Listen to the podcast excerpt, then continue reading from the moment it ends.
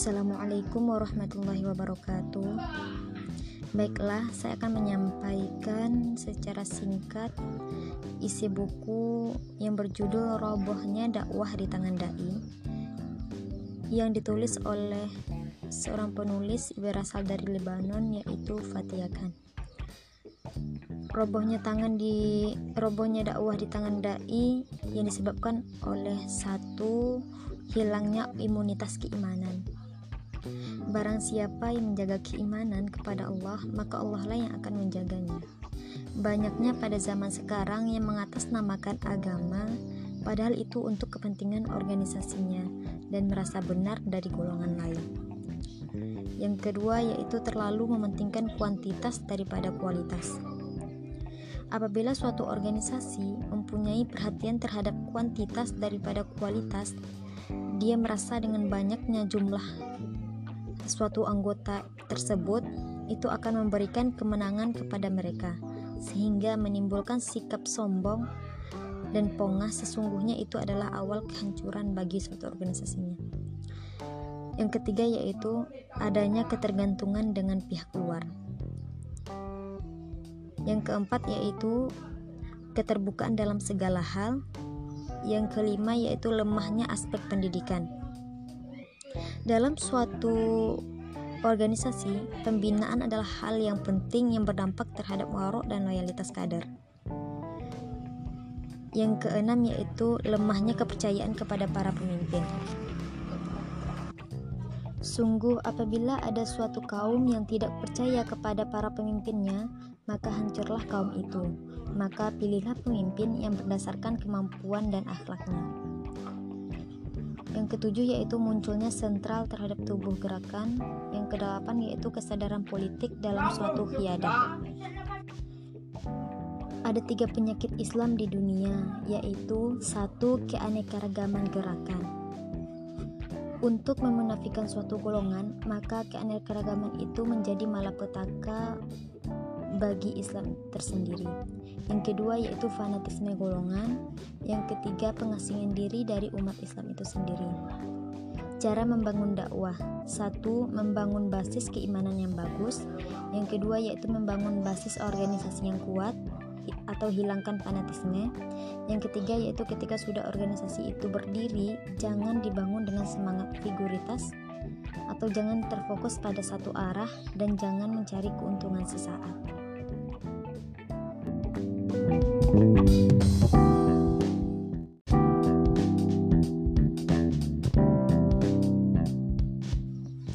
Assalamualaikum warahmatullahi wabarakatuh. Baiklah, saya akan menyampaikan secara singkat isi buku yang berjudul Robohnya Dakwah di Tangan Dai yang ditulis oleh seorang penulis berasal dari Lebanon yaitu Fatia Khan. Robohnya tangan di robohnya dakwah di tangan dai yang disebabkan oleh satu hilangnya imunitas keimanan. Barang siapa yang menjaga keimanan kepada Allah, maka Allah lah yang akan menjaganya. Banyaknya pada zaman sekarang yang mengatasnamakan agama, padahal itu untuk kepentingan organisasinya dan merasa benar dari golongan lain. Yang kedua yaitu terlalu mementingkan kuantitas daripada kualitas. Apabila suatu organisasi mempunyai perhatian terhadap kuantitas daripada kualitas, dia merasa dengan banyaknya jumlah suatu anggota tersebut itu akan memberikan kemenangan kepada mereka sehingga menimbulkan sikap sombong dan pongah sesungguhnya itu adalah awal kehancuran bagi suatu organisasinya. Yang ketiga yaitu adanya ketergantungan dengan pihak luar. Yang keempat yaitu keterbukaan dalam segala hal. Yang kelima yaitu lemahnya aspek pendidikan. Dalam suatu organisasi, pembinaan adalah hal yang penting yang berdampak terhadap warok dan loyalitas kader. Yang keenam yaitu lemahnya kepercayaan kepada para pemimpin. Sungguh apabila ada suatu kaum yang tidak percaya kepada para pemimpinnya, maka hancurlah kaum itu. Maka pilihlah pemimpin yang berdasarkan kemampuan dan akhlaknya. Yang ketujuh yaitu munculnya sentral terhadap tubuh gerakan. Yang kedelapan yaitu kesadaran politik dalam suatu hiadah. Ada tiga penyakit Islam di dunia, yaitu satu keanekaragaman gerakan. Untuk memunafikan suatu golongan, maka keanekaragaman itu menjadi malapetaka bagi Islam tersendiri. Yang kedua yaitu fanatisme golongan, yang ketiga pengasingan diri dari umat Islam itu sendiri. Cara membangun dakwah. Satu, membangun basis keimanan yang bagus. Yang kedua yaitu membangun basis organisasi yang kuat atau hilangkan fanatisme. Yang ketiga yaitu ketika sudah organisasi itu berdiri, jangan dibangun dengan semangat figuritas atau jangan terfokus pada satu arah dan jangan mencari keuntungan sesaat.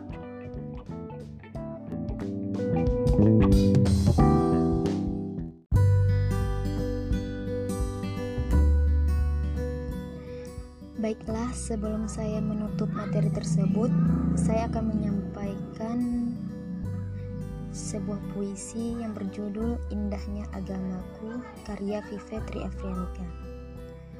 Agamaku sungguh indah, agamaku yang sempurna, agama yang menyejukkan hati. Tahukah engkau apa nama agama itu? Ya, namanya Islam. Agama yang mendatangkan rahmat. Agamaku adalah Islam yang dibawa untuk memperbaiki akhlak seluruh umat yang disiarkan oleh seorang nabi yang perkasa, nabi yang menjadi suri tauladan seluruh umat.